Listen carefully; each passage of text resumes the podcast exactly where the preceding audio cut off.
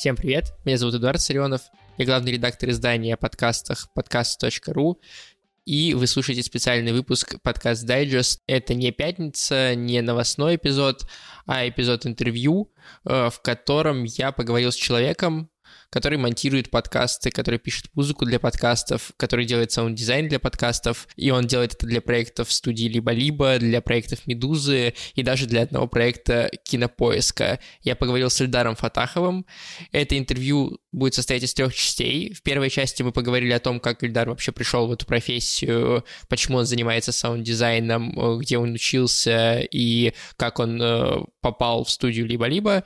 Во второй части мы поговорили о том, как он подходит к монтажу, э, какие эффекты он использует, э, как он вырезает эканье и вздохи. А в конце мы поговорили еще немного о э, композиторстве и о том, какие проекты за последнее время ему на русском языке понравились больше всего с точки зрения звука. Это аудиоверсия текстового материала, который выйдет на сайте podcast.ru уже на этой неделе, э, поэтому если вдруг вам э, не хочется слушать час, можно будет прочитать текст, а если вам не хочется читать текст, то э, его можно послушать прямо сейчас.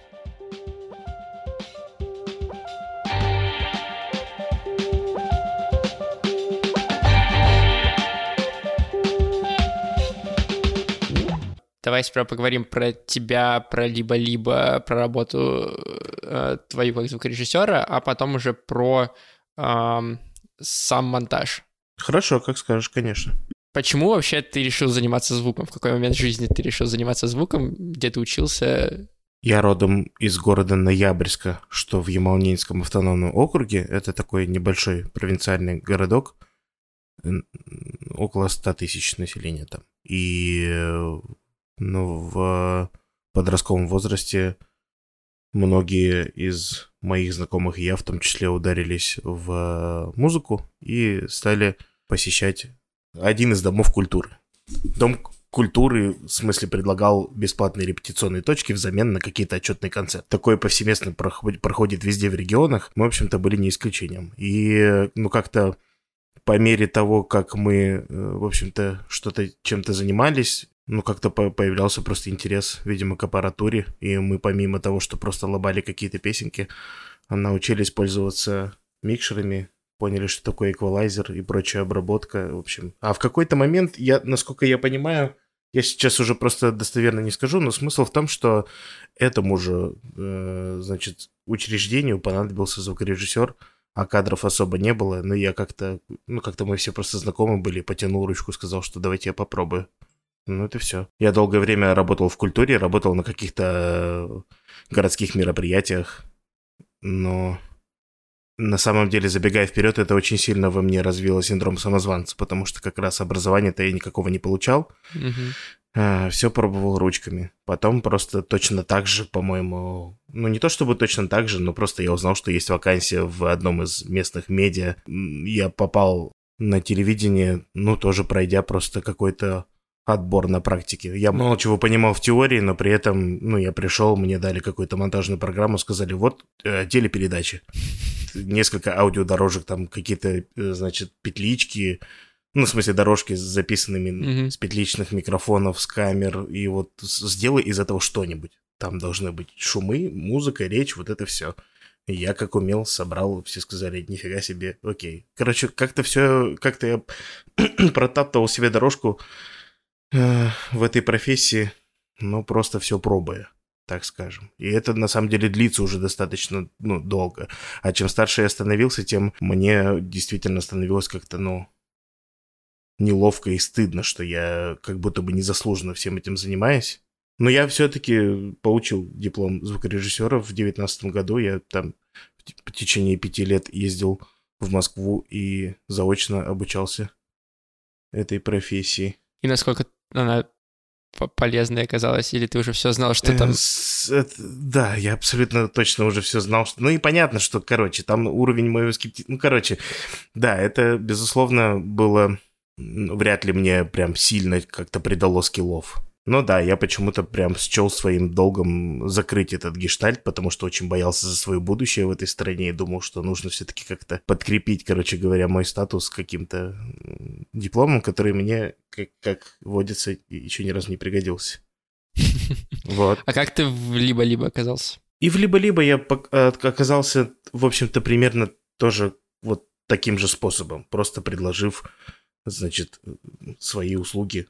Дело в том, что пару лет назад, если не больше уже, вышел подкаст «Так вышло». Он еще не, mm-hmm. не, не, не принадлежал как бы никакой студии. Mm-hmm. Насколько я понимаю, его, ну, как бы Андрей и Бабицкий и Катя Крангаус, я еще тогда не знал, и Лика Кремер втроем сделали этот подкаст фактически на коленке. Mm-hmm. Уже тогда не выпускался подкаст «Дело случая» в «Медузе». И они решили сделать его как бы... Отдельно. Mm-hmm. Ну да, да. И я его услышал. То, что он был сделан на коленке, ну, как бы было слышно сразу. Я, я просто тогда как раз в очередной раз приехал в Москву на сессию и включил один из эпизодов и побежал, значит, спустился в метро и поехал по своим делам. И в метро я понял, что я не слышу этот подкаст. Ну, это как бы... Ну, в смысле, я, я бы не сказал, что он сделан как-то плохо. Я просто невооруженным глазом, так сказать, понял, что там никакой постобработки не проделано. Просто вот есть как бы, есть записанная речь, с ней ничего не сделано, просто как-то что-то, видимо, по смыслу смонтировали и выложили. Вот. И, ну, мне досадно, я хочу, чтобы его было слышно, я же его как бы хочу слушать. Вот, и я нашел Катю Крангаус в одной из соцсетей и написал, что типа, здравствуйте, я могу сделать так, чтобы ваш подкаст было слышно из каждого утюга. А она сказала, о, здорово, вот тебе контакты нашего продюсера Элики Кремер. И я такой, а, да? Ну, то есть я на самом деле, как тебе сказать, я вот как раз, мне кажется, после этого события больше стал верить в себя и в свои возможности. Потому что, ну, это был изначально просто жест доброй воли. Я даже не рассчитывал, что мне ответят. А мне буквально за минуту ответили, а через две минуты у меня уже был проект. Ну и, и это придало мне как-то уверенности, что ли. Угу. Все, и мы так начали работать. Ну, сейчас у тебя дов- довольно много проектов ты ведешь. Сколько ты одновременно монтируешь подкастов? И в либо-либо, и в не либо-либо. Ну, это сложно сказать. Дело в том, что это сложно сказать еще и потому, что у всех продакшн разный. Ну, в смысле, один эпизод мы можем делать условно две недели, один эпизод мы mm можем делать два дня. Поэтому одновременно тут как-то... Ну, я, я в целом могу вести, наверное, ну, от 4 до 6 проектов одновременно. Но при этом это не значит, что они вот прямо сейчас выходят. То есть, вот. Ну, где-то так. Когда больше, когда меньше. Я знаю, что ты еще работал или работаешь э, с кинопоиском над через вселенные угу. подкастом. Э, как часто ты вообще берешь такие проекты на аутсорс, кроме проектов либо-либо? Почему ты их берешь? На самом деле не часто. Фактически вот эта история с кинопоиском, ну, это такой единственный пример регулярных моих каких-то отношений э, еще с кем-то. Ну, мне удобно, потому что он... В смысле, они выходят раз в месяц, mm-hmm. и мне кажется, что это вполне вписывается в рамки э, моего графика. Mm-hmm. А почему я согласился? Ну, мне кажется, это просто именно ну, какой-то со- социальный experience, что ли. Ну, в смысле, это всегда здорово поработать с новыми mm-hmm. Как-то познакомиться, понять вообще, чем, чем живет, чем дышит эта индустрия еще. Не то чтобы я сильно горю желанием браться за все. У меня был такой период в девятнадцатом году, в двадцатом я тогда чуть не умер. в этом смысле я теперь стараюсь как бы не переугорать в плане каких-то переработок, потому что в нашей замечательной студии подкастов либо-либо работы хватает, конечно, с головой. А я, кстати, как раз хотел про это тоже поговорить, потому что у тебя же был довольно короткий кусочек в выпуске подкаста либо выйдет, либо нет про это, про выгорание. Mm. И э, да. можешь как бы рассказать вообще, ну, как это все закрутилось коротко, и как ты э, вышел из этого состояния? Ну, это произошло в тот же год, когда мы познакомились. То есть, э, вот в начале 2019 года я начал работать над одним подкастом, это был «Так вышло». И постепенно за, пол, э, за полгода вся эта история у них превратилась в стартап, mm-hmm. и подкастов становилось больше и больше. Дело в том, что я тогда жил еще в Ноябрьске, и работа, у меня была работа, была full тайм работа. Mm-hmm. То есть я мог себе позволить работать еще удаленно, значит, на либо-либо, только жертвуя своим личным временем. По-другому никак не получалось.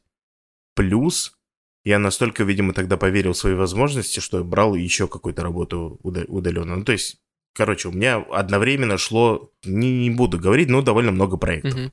И я буквально спал по 4 часа. Значит, вставал, я старался какими-то ужимками монтировать там по утрам, в обед. Ну, в основном это было вечер, ночь, и, э, как водится, я совершенно не чувствовал усталости. Наоборот, я как-то прям почувствовал себя тогда каким-то супергероем совершенным, что, мне кажется, я никогда столько в жизни не работал, сколько вот в, в, в 19 году. И мне это приносило какое-то искреннее удовольствие, что ли. Но оно было, конечно же, обманчивым, потому что э, долго на таком энтузиазме работать невозможно. Я стал срываться эмоционально. И как я из этого вышел? Да я не знаю, как я из этого вышел. Мне кажется, что сейчас уже трудно в деталях проанализировать, но, ну, наверное, мне во многом жена помогла. Я в целом э, очень благодарен ей за вот эти отношения, в, ко- в которых мы постоянно ведем какой-то непрерывный диалог обо всем. И мне кажется, что, ну, как-то вот именно ее понимание, какая-то чуткость, что ли, как-то периодически меня вытаскивало из всяких задниц, в которые я залезаю все время.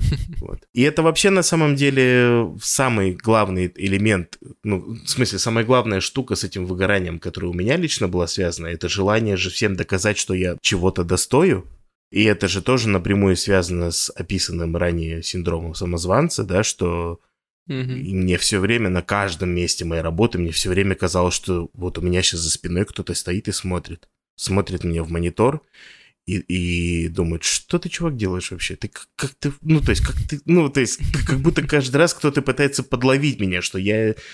Хотя я уже столько лет этим занимаюсь, но тем не менее, все время мне кажется, что вот сейчас кто-то узнает, что я тут на птичьих правах сижу, что я на самом деле не звукорежиссер или что еще что-то. Это ну, большая травма для меня всегда была. И поэтому я вот с такой рьяной силой пытался на практике доказать, что я вот это могу, я вот это могу, я вот то могу. И быстрее всех, и там что-то. Ну, короче, да. Это, конечно, такая достаточно... Ну, жесткая, в общем, ситуация была. Mm-hmm. Я в целом рад, что я смог это проработать. И сейчас я как-то наоборот, ну, научился выстраивать границы я, например, своим коллегам уже давно дал понять, что не-не-не, чуваки. Ну, у меня нет такого, что я работаю от там, как это, с 9 до 6, а потом до свидания. Нет, ну просто у меня есть свое личное время. Как бы я точно не буду сидеть там до двух ночи, потому что тебе так нужно. Как бы у меня есть свои дела, у меня есть свое личное время. Я очень рад, что я сейчас могу, споко... Ну, могу сказать это без угрызения совести, mm-hmm. короче. Хотя нередко это становится причиной конфликтов, потому что, ну, как бы у каждого свой, свой режим, у каждого свои дедлайны. Ну что ж, как бы вот. Иногда приходится чем-то жертвовать. Вот у меня, например, офигенный кусок колготки сейчас на поп-фильтре.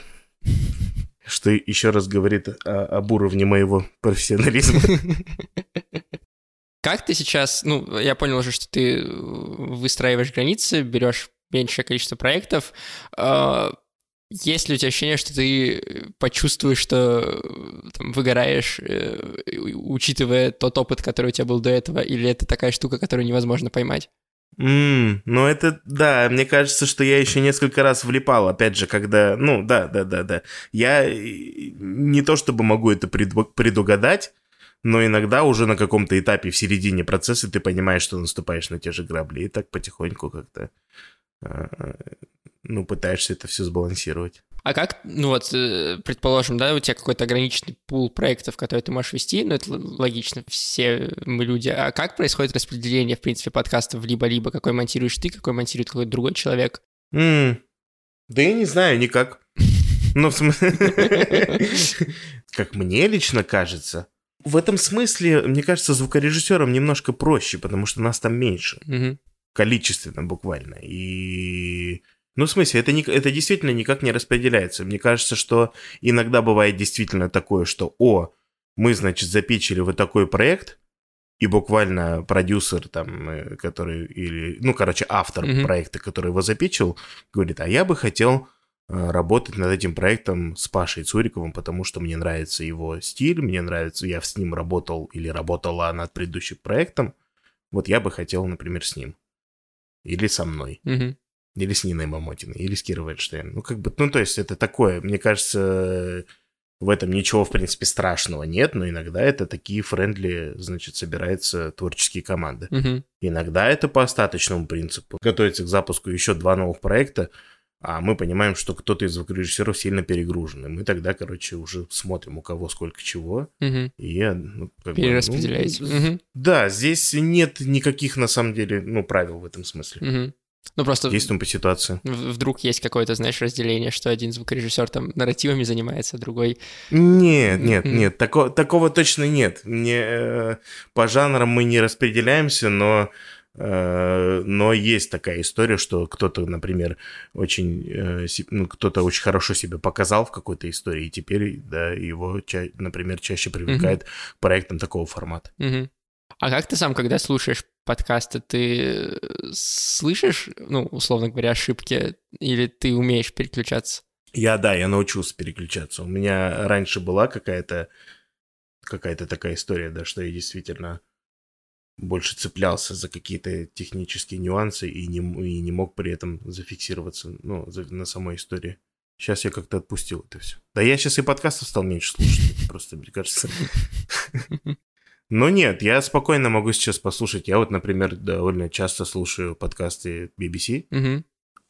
и не помню, чтобы я прям сидел и заострял внимание на том, как они то сделали и какое, значит, решение тут приняли. Мгм. Нет, слушаю, все. А как ты относишься к тому, когда подкастеры выкладывают э, подкасты с плохим звуком, оговаривая, что они считают, что контент важно, важно содержание, а вот звук как бы и так сойдет? Но здесь э, тоже у меня нет однозначного мнения. Я, с одной стороны, в целом считаю, что это очень круто, что любой человек может прямо сейчас записать подкаст, сидя у себя дома, там, запи- записав просто свой голос на диктофон от телефона. И, и, то, и без чьей-либо помощи просто как бы выложить его. Это круто. Мне кажется, что свобода — это всегда хорошо, короче, если так совсем грубо. А дальше уже, а дальше, мне кажется, исполнитель встает перед выбором. Либо ты все-таки уделяешь время и учишься как-то настраивать свой контент, делать его красивее, чище, лучше. Ну, потрать время, научись, не знаю, найди себе людей, если у тебя ресурсов не хватает собственных. И- но в целом, ну не то чтобы это что-то плохое. Мгм.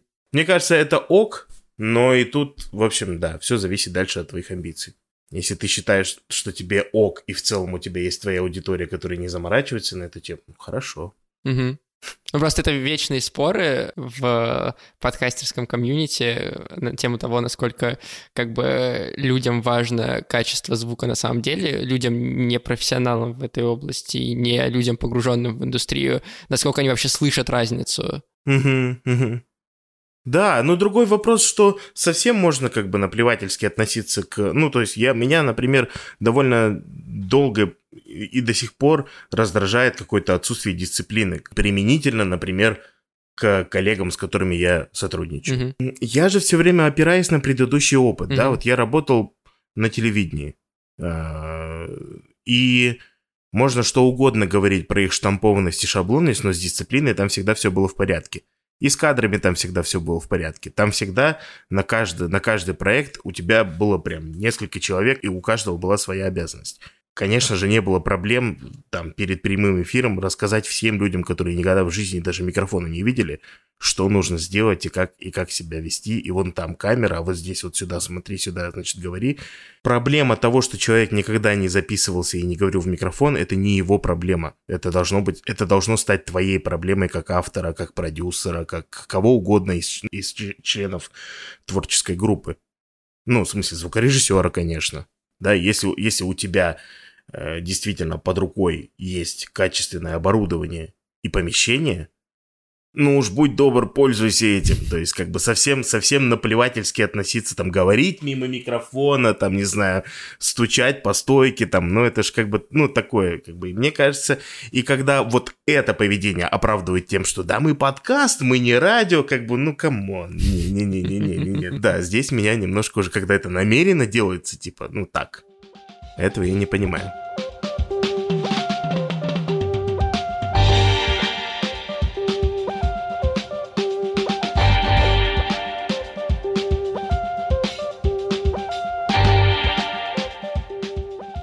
Давай начнем с э, поэтапно. Как ты работаешь э, над подкастом? С чего ты начинаешь, когда ты монтируешь?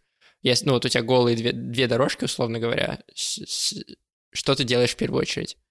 Давай говорить о, э, о разговорном подкасте, у которого есть просто вот, вот своя хронология, и, mm-hmm. ну, в смысле, который мы монтируем в хронологическом mm-hmm. порядке просто, да? Да. Мы не берем какие-то сложные да, не, не нарратив, сейчас, да, например. Да. да. Окей. Здесь тоже ситуации разные. Э, Все зависит от нескольких факторов. Записаны ли они в одном помещении прямо сейчас? Или они, как мы с тобой, Мгм. сидят где-то каждый в своей квартире? Потому что если мы понимаем, что это не студия, что это разные микрофоны, разные акустики помещений, тогда мы, я в первую очередь пытаюсь как-то их попытаться сделать их более-менее одинаковыми по звучанию, Мгм. сделать имитацию того, что они находятся ну, дру- рядом друг с другом, Мгм. вот, и, и тут в ход идут какие-то, ну, какая-то первоначальная обработка речи, эквализация. Мы пытаемся по- подогнать частоты в речи спикеров таким образом, чтобы было ощущение, что они находятся действительно как-то рядом. Но даже не в- дело не в том, что рядом. Ну да, чтобы это просто звучало органично, чтобы не было ощущения, что это просто какие-то два вырванных Мгм. куска. Я думаю, что это можно в целом, вообще-то здесь как бы нет, да, правил. Я думаю, что это можно, наоборот, и в финале делать. Мгм. Но мне так проще не отвлекаться, ну, понимаешь, мне, мне, мне проще сразу как-то их сделать более-менее, чтобы их было удобно слушать, Мгм. И так мне проще, не, отвлека... не отвлекаясь, уже работать над структурой. Мгм. Поэтому я сначала занимаюсь обработкой каждой дорожки, э, накидываю там какие-то эквалайзеры, компрессоры для того, чтобы голоса звучали ровно, устраняю какие-то, значит, шумы, помехи и так далее. Мгм. Ну, есть, например, какие-то штуки, над которыми я понимаю, что придется подольше посидеть, и я просто, ну, в голове держу, что окей, я к этому вернусь, когда, когда смонтирую подкаст. Мгм. И потом уже приступаю к сборке. А дальше зависит от того, есть у меня сценарий или нет. Ну, то есть на свое усмотрение я монтирую, Мгм. или мне нужно придерживаться каких-то, значит, кто-то же э, может уже, допустим, предоставить полную расшифровку текста и отметить, Мгм. что оставлять, что нет. И тогда это такая, ну, монотонная... Ну, в смысле, не то чтобы... Ну, блин, ну, э, здесь ничего стыдного нет, но работа звукорежиссера порой она такая достаточно рутинная. Мгм. Ты как мясник сидишь, режешь просто и все, ни о чем не думаешь. Но в целом мне, конечно, нравится, когда мне иногда доверяют как соредактору, когда Мгм. я сам принимаю решение, что оставить, а что нет. А расскажи, в какой последовательности ты голос обрабатываешь, потому что это еще один э, такой э, спорный момент э, во всех чатах обычно. Там сперва накладывают эквалайзер, потом компрессор или наоборот, ставят Мгм. ли noise gate. Вот к- как ты к Мгм. этим вещам подходишь? Я эквалайзер использую перед компрессором, Мгм. потому что эквалайзер, конечно же, влияет на громкость. Мгм. То есть, да, если прям совсем сейчас топорно и грубо, ты, под- ты поднимаешь высокие частоты, у тебя увеличивается громкость самой дорожки, это можно визуально как бы понять. Мгм. И если, э, значит, поставить эквалайзер после компрессора, тогда все, что ты применял до этого, не имеет, ну, особо, ну, понимаешь, да, я компрессор зада- за- задает, задает стандарт. Мгм. Ты ставишь ли- лимит, как бы, уровня громкости, за который он не заходит и выш... ну, как бы, и так далее. И тогда какой смысл? Ну, вообще, в целом, мне кажется, все, что... Все, где ты как-то причесываешь речь, Мгм. оно должно стоять более-менее в начале. Мгм. И уже в конце ты это как бы бетонируешь какими-то лимитами. Ну, в смысле, ставишь какие-то пороги на компрессоре, ставишь там, ну, и уже какие-то более детальные настройки. Мгм.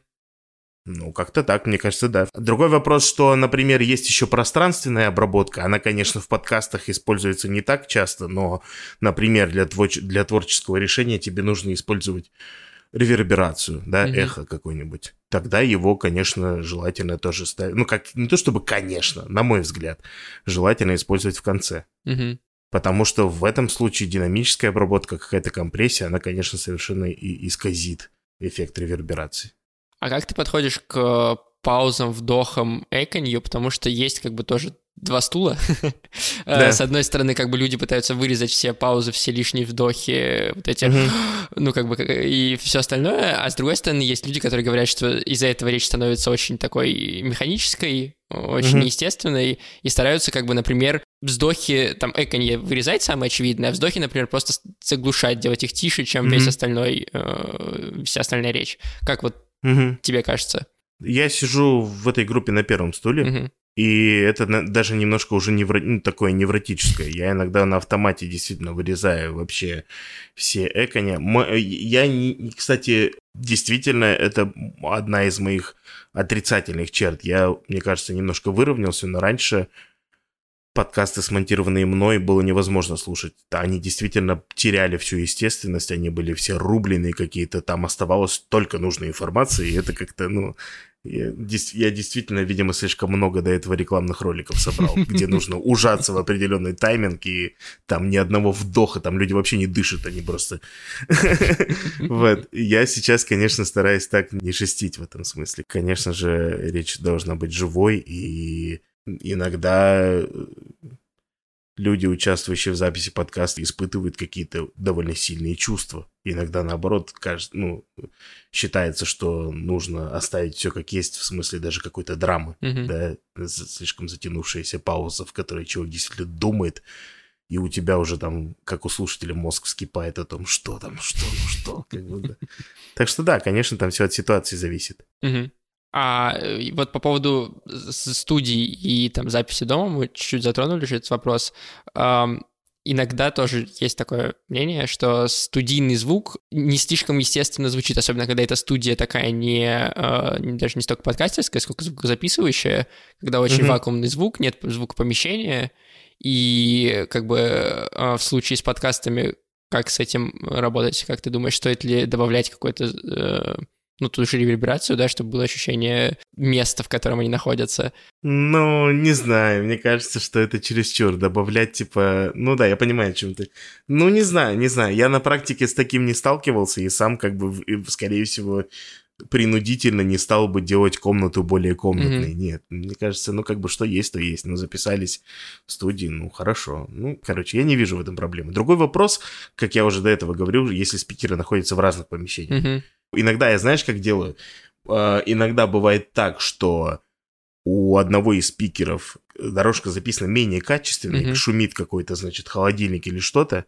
Я в целом могу в пользу его плохого качества сделать весь микс. Мгм. Зато они оба будут, ну, органично звучать, понимаешь? Я могу проложить шум э, комнаты второго спикера, более пло- плохо записанного, на всю дорожку. Мгм. И тогда они как будто бы оба находятся в этой ситуации. Ну вот, даже ничего плохого. А какие главные ошибки совершаются обычно при записи, на твой взгляд? Леша Пономарев, который сейчас работает в Холод Медиа, э, работая в Медузе, или, ухо- по-моему, уходя из Медузы, ну, короче, не помню, в какой-то, в какой-то из этапов, ему подарили футболку. На этой футболке было написано «Говори в микрофон». Это его самая популярная фраза, и, видимо, решили ему это увенчать как бы на, значит, на его груди. Я полностью с ним согласен. Все, что тебе нужно, это говорить прямо в микрофон. Ну, в смысле, какие еще могут быть ошибки? Ну, да, ну, многие отказываются, например, надевать наушники, а самое главное недостаток э, среди многих подкастеров, которых я знаю, что не все вообще понимают, зачем они действительно нужны. То есть, в первую очередь, конечно же, это не для того, чтобы погрузиться в атмосферу подкаста там и так далее, а как раз для того, чтобы ты сам понял, как работает микрофон. Как только ты отклоняешься от него, ну, опять продолжая тему говорить в микрофон, ты прекрасно сам слышишь, что происходит. И мне кажется, что мониторинг как раз должен придавать, должен тебе самому придать чувство контроля Мгм. над ситуацией. Ну, я не знаю, ну какие могут быть ошибки? Есть, э, мы на все случаи жизни, мне кажется, написали всякие разные своды правил.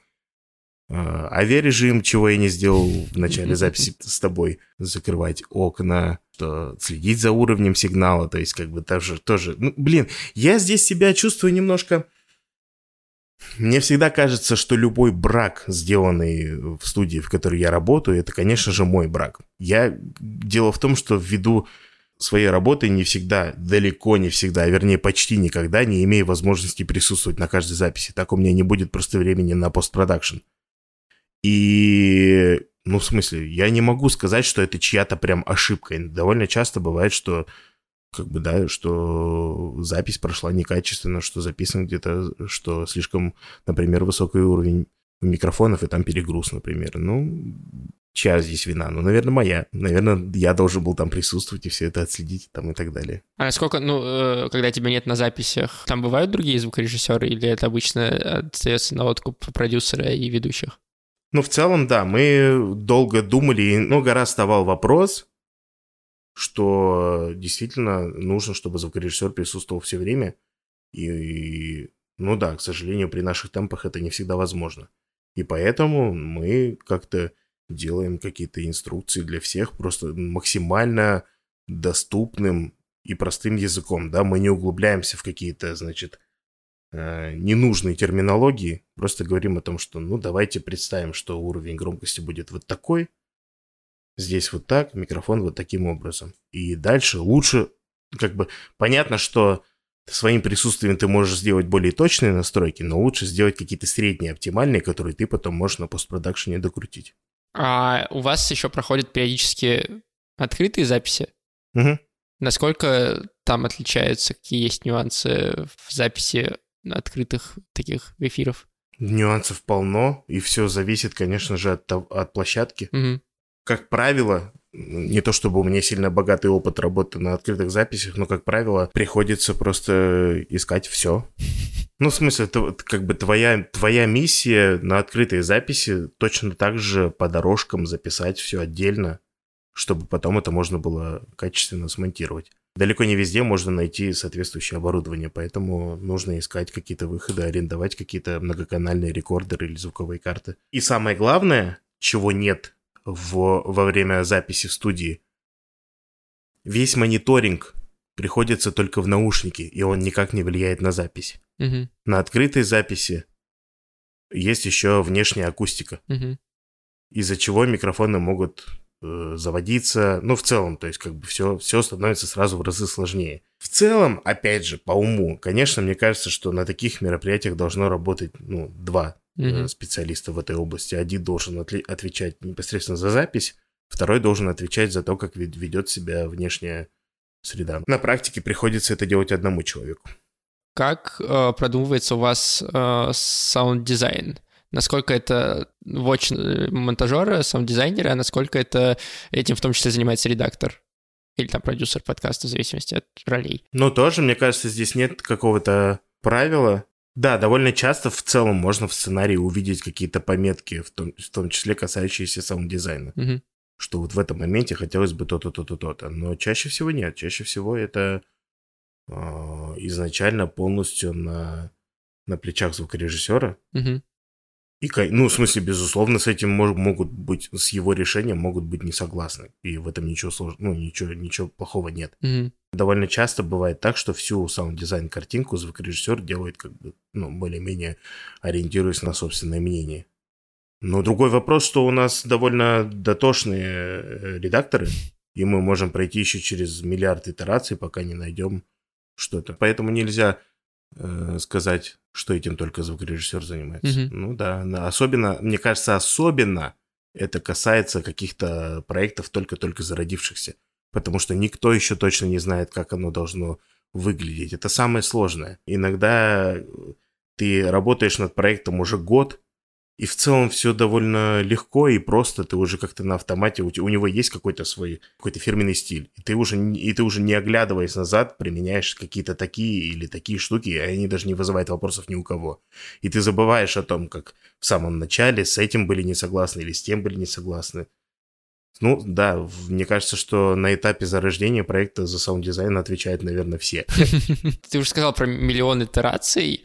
Вот как с точки зрения э, человека, которому вносят правки, должны озвучиваться, должны прописываться? как э, должно ставиться ТЗ, чтобы этих правок было меньше? Мне кажется, это напрямую зависит все-таки от специалиста и от его подхода. Угу. В смысле, есть, э, есть э, редактор, который действительно может, ну, которому хватит двух итераций для того, чтобы сказать, ну, вот примерно так. Угу. А есть, значит, специалисты, которые могут причесывать эпизод неделями.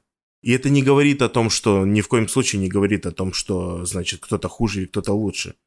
Есть бомбические люди, которые действительно как бы видят каждый раз что-то по-новому. А давай поменяем, а давай это вернем обратно, а давай то-то, давай это. Нет, ну это, мне кажется, нет ответа на этот вопрос. Mm-hmm. Ну, есть же как бы, э, как в случае с редакторами, которые могут сказать, что а вот мне там, я, я вот с этим работал и хочу снова с ним поработать, потому что мне понравилось, как у нас получилось там звук сделать.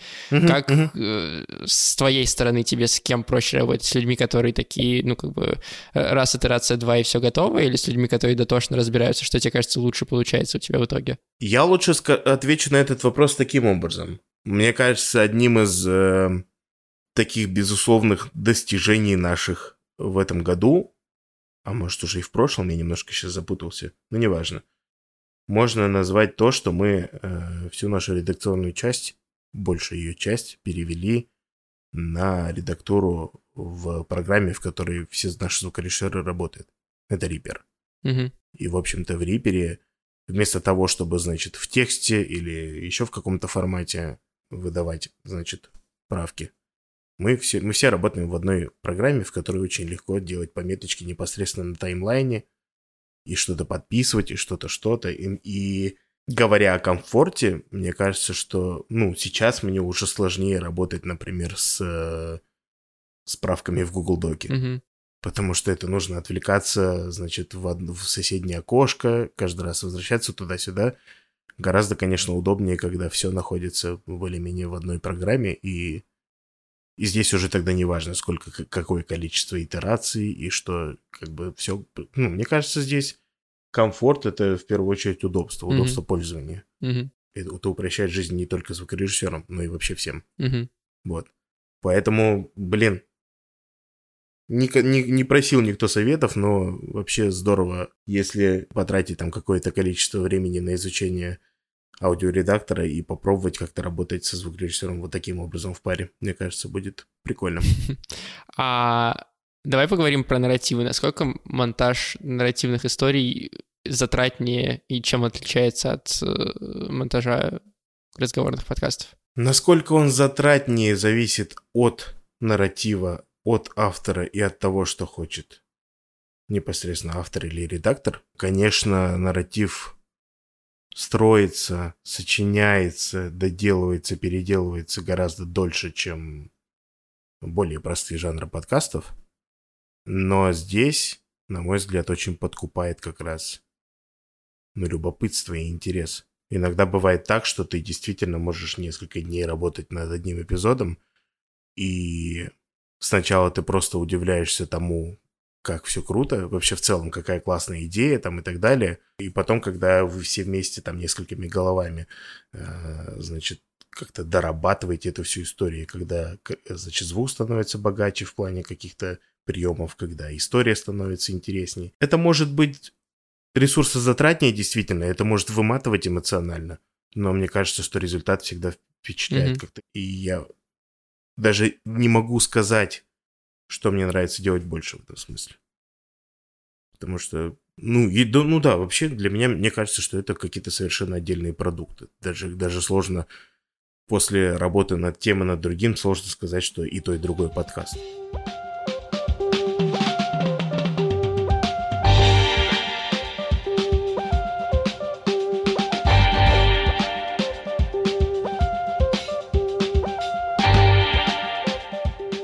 Какие проекты твои или не только твои тебе больше всего нравятся по звуку? По звуку? Ну вот, да, вот по, по тому, как они сделаны именно с этой точки зрения. Я помню, что меня до глубины души поразил первый сезон э, «Холода».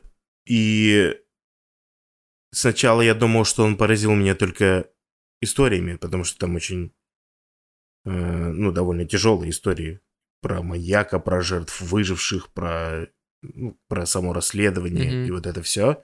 Но в какой-то момент я понял, что у меня еще и холодеет пятки от того, как это все начинено каким-то этим ужасным монотонным злоб... злобным саундтреком, который просто, просто э, каким-то нескончаемым лейтмотивом все время идет. И он, и он не надоедает, и он постоянно тебя погружает в какое-то ужасное, в какое-то ужасное вообще состояние, после которого говорить не хочется. И, ну, не знаю. Это, на мой взгляд, вот это пример как раз технически простого, но при этом ужасно захватывающего приема. Мне очень нравится сейчас, вот, кстати, последний проект, один из последних проектов, который выходит в Либо-Либо, сейчас закончился первый сезон, это подкаст, который называется «Вы находитесь здесь». Угу. Там в целом как раз за саунд-дизайн отвечает Кира Вайнштейн, э, вообще невероятный композитор и просто замечательная девушка. И мне всегда нравится слушать все, что делает она, потому что мне кажется, что вот последние проекты, которые я с ней слушаю, в смысле с ее участием, они как раз, мне кажется, уникальны тем, что она каждый раз с нуля создает новую музыкальную картину какую-то для каждого эпизода. Там нет никогда повторяющейся какой-то, ну, если не считать а, оформление основное, там каждый раз какие-то, э, значит, новые мелодии. И, ну, для меня, наверное, один из самых главных факторов – качественного и классного, э, значит, саунд-дизайна, это когда ты его не, не чувствуешь. Mm-hmm. Вернее, наоборот, либо ты его так хорошо чувствуешь, что ты забываешь о том, что это, ну, оно, оно, оно в тебя просто как, как, просто как нож в масло входит, mm-hmm. и ты такой слушаешь и думаешь, блин, и потом уже там через минуту ты такой, нифига, как она круто сделала, и прям идешь и наслаждаешься, что типа, ну, класс, класс, круто. Вот. А как ты относишься ко всяким музыкальным даже не музыкальным, а саунд-эффектом, как э, там в случае с «Хочу, не могу» был закадровый смех, я помню, по крайней мере, в каких-то первых эпизодах. Да, да, да. Вот таких, я знаю, что в одном расстройстве иногда был такой дисторшн необычно странный. Как ты вот на такие штуки смотришь? Значит, э, в случае с «Хочу, не могу» это решение, когда принималось, я сам в нем тоже участвовал, и у нас у всех были вопросы к этому. Ну, как бы, но в итоге очень-очень сильно было желание попробовать. Ну, потому что мы, правда, изначально позиционировали э, подкаст как, как аудиоситком, который, конечно же, нифига не ситком. В смысле, ну, ну, как бы нам хотелось сделать такое оформление. Даже как бы музыка, которую я, кстати, сочинил к этому подкасту, она звучит как, как музыка из популярных ситкомов. Угу. И в целом мы просто, конечно, мы это все сделали ради фана тогда. Очень много было критики в адрес, значит, закадрового смеха. Но, мне кажется, попробовать стоило. Хорошо это было или плохо, ну, не знаю. Мне, мне, я, мне кажется, я тогда настолько истерически вообще угорал с с непосредственно ведущих. Мне кажется, у них настолько вообще просто ну, крутая команда в этом смысле образовалась, что я меньше всего думал о закадровом смехе, потому что я сам там так хохотал, что как бы, ну не знаю. Что-то там еще вспомнил. Одно расстройство? Mm-hmm. Не, я не знаю, я не знаю. Мне... Возможно, возможно, где-то действительно есть всегда ощущение, что всегда есть такая грань, которую, короче, легко перейти. Mm-hmm в плане передачи эмоций. Да, такое действительно бывает. Я, кстати, в этом смысле еще хочу в пример привести подкаст, который называется «Хадиджа». Не слушал его? Слушал, иди смотри, да, а, Петя Рузавина. Там в целом, конечно, невероятно крутое расследование, невероятно насыщенный по своим, значит, по своей форме подкаст. И очень тяжело было слушать эти истории, очень увлекательно было следить за тем, что же будет дальше. Но вот там у меня иногда было ощущение, что, что сильное перенасыщение по саунд-дизайну. Ну, то есть ты как бы иногда тебя история сама так захватывает, что ее не нужно ничем подкреплять. Угу. А когда ты и так немножко в шоке, и у тебя еще там бомбы свистят, и что-то еще происходит, а тут то влетает, ну как-то да, мне, мне, мне тогда вот показалось, что это немножко too much. Но с другой стороны, ну это все настолько субъективно. Mm-hmm. Хотя ты меня и, спра- и спрашиваешь, а не, я же не, не от лица всех отвечаю. Ну, не знаю. Не знаю. Мне кажется, в этом смысле практика как раз помогает. Кто-то вообще считает, что, что не стоит вообще, значит, читать комментарии и слушать. Ну, в смысле, что как бы взял, придумал свою идею, вот и гни ее как бы дальше. Не знаю. А какие вообще расценки на монтаж сейчас на рынке? Можно не применительно конкретно к тебе, если ты не хочешь раскрывать, но как бы какие порядки существуют на монтаж эпизодов? Не знаю. Я правда не знаю. Я, в смысле, у меня есть понимание о том, э, что, что действительно у меня в этом смысле, но я, честно говоря, те же вопросы задавал, когда еще сам не знал, что с этой историей делать, когда я сам только влез в историю подкастов, ну, в смысле, в эту индустрию, я те же вопросы задавал коллегам, и, ну, абсолютно индивидуальная история. Я, это буквально так. Просто каждый, каждый сформирует этот рынок вокруг себя сам. Что, мне кажется, вообще-то, ну, наверное, не очень хорошо. Тебе кажется, должны быть какие-то индустриальные порядки? Нет, мне кажется, что просто нужна какая-то... Ну что, ну ты правильный вопрос задал. Иногда нужно действительно хоть какое-то понимание. Потому что, когда ты в первый раз влезаешь во что-то, ты должен, ну, в смысле, ты должен понимать, куда ты, куда ты влезаешь и, как, и сколько, и сколько, и чего, и как. Да это, слушай, это такая щекотливая тема, на самом деле. Я не знаю, что тебе сказать. Да, я понимаю прекрасно, но просто не задать тоже было бы... э, Ну, ну окей, окей. На самом деле, мне кажется, что мы... А, давай еще вот я тебя про джинглы спрошу и про написание музыки для подкастов. Как происходит ам, придумка музыки для какого-то подкаста? Может, на примере какого-то конкретного проекта, если тебе так проще рассказать, как появляется идея для того, как музыка должна там звучать? Я вот насколько во мне периодически скачет синдром самозванца, как в звукорежиссере, настолько он маятником просто сносит все, когда я представляю себя как композитора, потому что я здесь тоже пальцем деланный, абсолютный самоучка, и поэтому я же на самом деле не, не то чтобы сильно много, э, значит, делал для каких-то проектов, ну, музыку именно, и поэтому, э, может быть, тебе кто-то из действительно композиторов, может быть, как-то более, более широко бы открыл, значит, пролил свет на этот вопрос. Я помню, что иногда мне, мне трудно самому было с нуля что-то придумать. Потому что иногда заказчик просто условный какой-то синопсис пересказывает, это подкаст вот об этом. И ты такой. Я довольно часто, например, э, тоже как бы э, раньше много работал в рекламе, и я часто мог, например, в качестве референса сам кидать какие-то готовые, Не мной сделанные какие-то треки, просто чтобы хотя бы понять, туда стрелять или нет, Мгм. чтобы хотя бы жанр определить. Иногда это помогает. Иногда я просто беру максимально разные по жанру и по настроению какие-то песни и просто их веером раскладываю. Мне говорят, вот так вот мне нравится, и я примерно в этом направлении иду. Мгм. Вот. А и, ну, в смысле, а часто бывает так, что действительно тебя настолько захватывает пич, ну, просто как бы вообще, как, когда, когда ты понимаешь саму идею, такой вау, и как-то, ну, немножко рисуется в голове сразу какая-то. Мне кажется, у меня так получилось с подкастом «Так и будет», Мгм. который выходил э, в «Медузе». Мгм.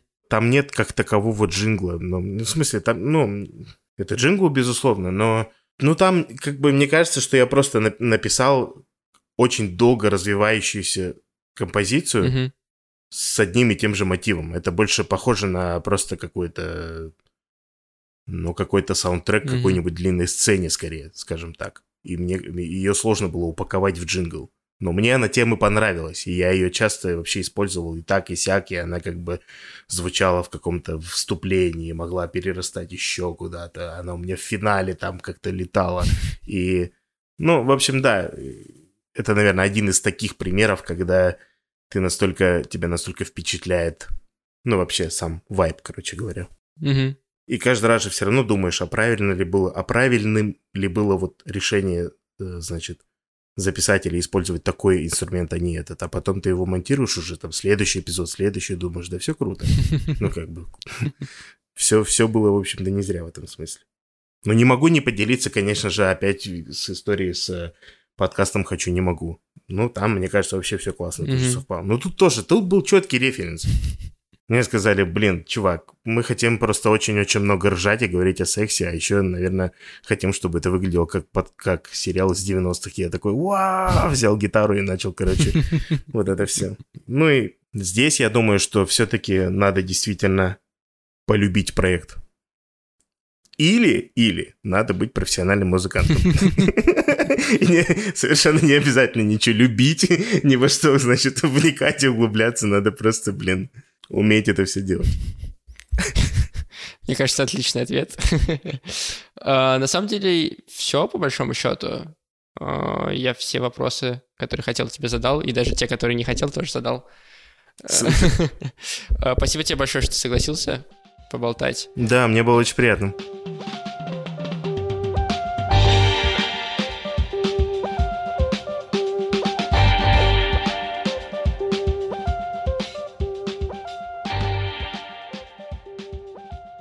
Как всегда, с радостью благодарю патронов подкаст.ру, это Радио Свобода, иностранный агент, это студия Red Barn и это Артур Ахметов, создатель студии Криопод, а также многочисленные другие патроны, которые поддерживают наше издание. Я призываю вас также э, переходить по ссылке в описании на наш Patreon э, и помогать нам.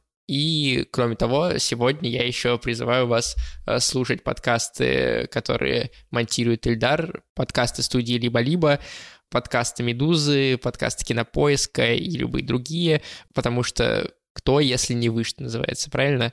Кто, если не вы? Ставьте нам оценки, пишите отзывы, пишите нам в чат подкасты и подкастеры, насколько вам понравился этот выпуск. Э, возможно, вы с чем-то не согласны, возможно, вам захочется поспорить.